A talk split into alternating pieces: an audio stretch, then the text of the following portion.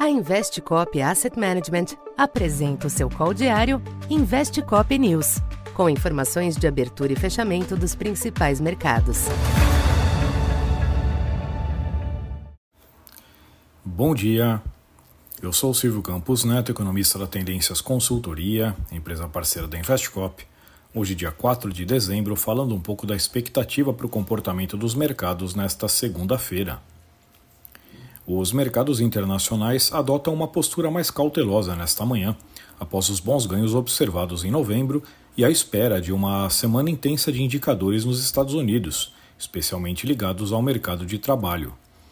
Os números devem balizar melhor os cenários para a política monetária do Fed em 2024, em meio a crescentes apostas de redução dos juros no primeiro semestre do ano.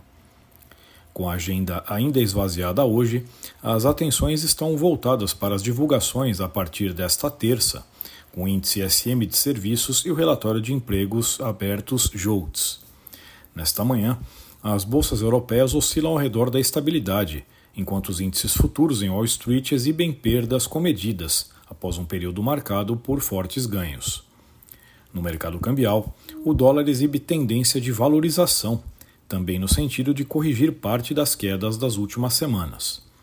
O movimento acompanha a dinâmica similar dos yields dos Treasuries, com a taxa de 10 anos tentando se distanciar do patamar de 4,20 alcançado na sexta, quando declarações de Jerome Powell foram interpretadas de forma dovish e derrubaram os juros dos títulos e também o dólar. Entre as commodities, o petróleo segue sem impulso, estendendo marginalmente as baixas da semana passada, com o barril Brent na faixa de 78 dólares.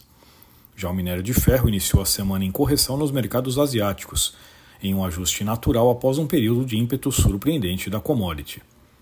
Aqui no Brasil, os sinais externos da abertura favorecem uma pausa na dinâmica benigna dos últimos dias. A pequena correção das bolsas externas e o recuo do petróleo e do minério de ferro devem pesar no Ibovespa, após o índice ter fechado a semana passada acima dos 128 mil pontos pela primeira vez em mais de dois anos.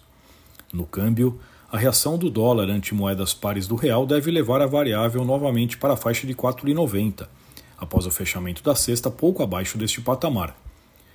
Na curva de juros, a alta comedida dos yields externos deve estancar a baixa nos médios e longos, enquanto os curtos monitoram declarações do presidente do Banco Central em live da instituição. Na semana passada, ressurgiram apostas de aceleração do ciclo de corte da Selic, algo que ainda se mostra pouco provável no contexto de expectativas desancoradas e incertezas fiscais. Então, por enquanto é isso. Bom dia e bons negócios.